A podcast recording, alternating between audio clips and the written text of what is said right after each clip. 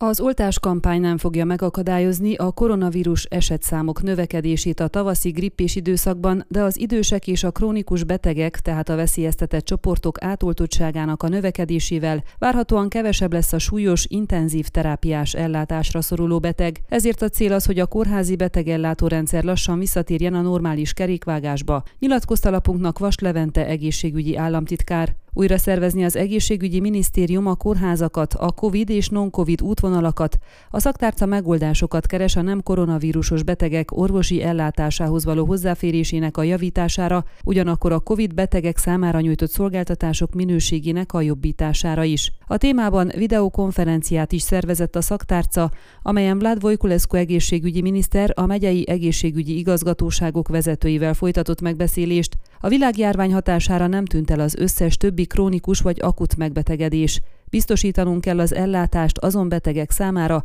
akiknél a COVID-19 fertőzés súlyos formái alakulnak ki, másrészt arról is gondoskodnunk kell, hogy minden más beteg hozzáférjen a szükséges orvosi szolgáltatásokhoz. Ezért elkezdtük a kórházi útvonalak átszervezésének az elemzését a járványkezelésben érintett intézményekkel, nyilatkozta a szaktárca célkitűzéseiről az egészségügyi miniszter. Vas Levente egészségügyi államtitkár lapunknak nyilatkozva elmondta, szakmai elvárás az, hogy a kórházakban a betegellátás lassan visszatérjen a normális kerékvágásba. Ha a jelenlegi körülményeknek megfelelően halad a koronavírus elleni oltásprogram, valószínűleg akkor is meg fog nőni a tavaszi gripp és influenzás megbetegedések időszakában a koronavírus fertőzések száma. Azonban az a tény, hogy elindult az oltásprogram, illetve hogy az átoltottságnak köszönhetően az egészségügyi személyzet körében több mint 85%-kal csökkent a fertőzés előfordulása, továbbá az, hogy a veszélyeztetett csoportok, idősek, krónikus betegek körében nő az átoltottság, azt valószínűsíti, hogy a súlyos esetek gyakorisága nem fog nagy mértékben nőni, így a kórházak leterheltsége sem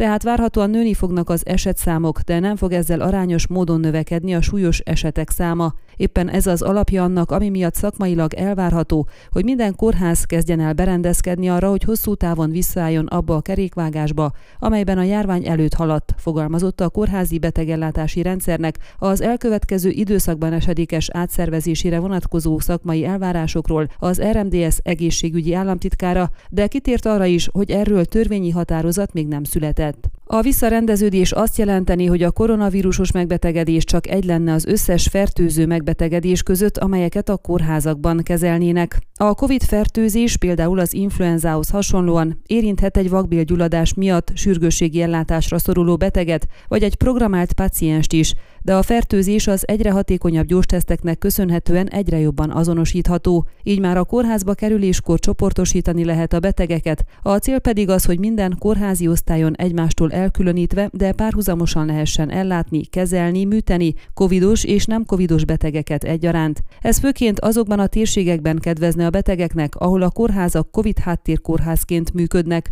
Az udvarhelyszéki betegek érdekében például a Székelyudvarhelyi kórház sem maradhat hosszú távon covid háttérkórház, mondta Vas Levente. Az, hogy egy ágyéksírv vagy más egyszerűbb betegség kezelése érdekében át kell utazzanak a betegek Csíkszeredába vagy Gyergyószent Miklósra, körülményesé teszi a beteg számára az ellátást. A helyzet országszerte sokakat arra késztet, hogy ne is menjenek orvoshoz kisebb, vagy akár súlyosbodó betegségeikkel, ezért elvárható és szükséges irány a kórházi betegellátási rendszer visszarendeződése, magyarázta az államtitkár. Ön a Székelyhon aktuális podcastjét hallgatta. Amennyiben nem akar lemaradni a régió életéről a jövőben sem, akkor iratkozzon fel a csatornára, vagy keresse podcast műsorainkat a székelyhon.pro portálon.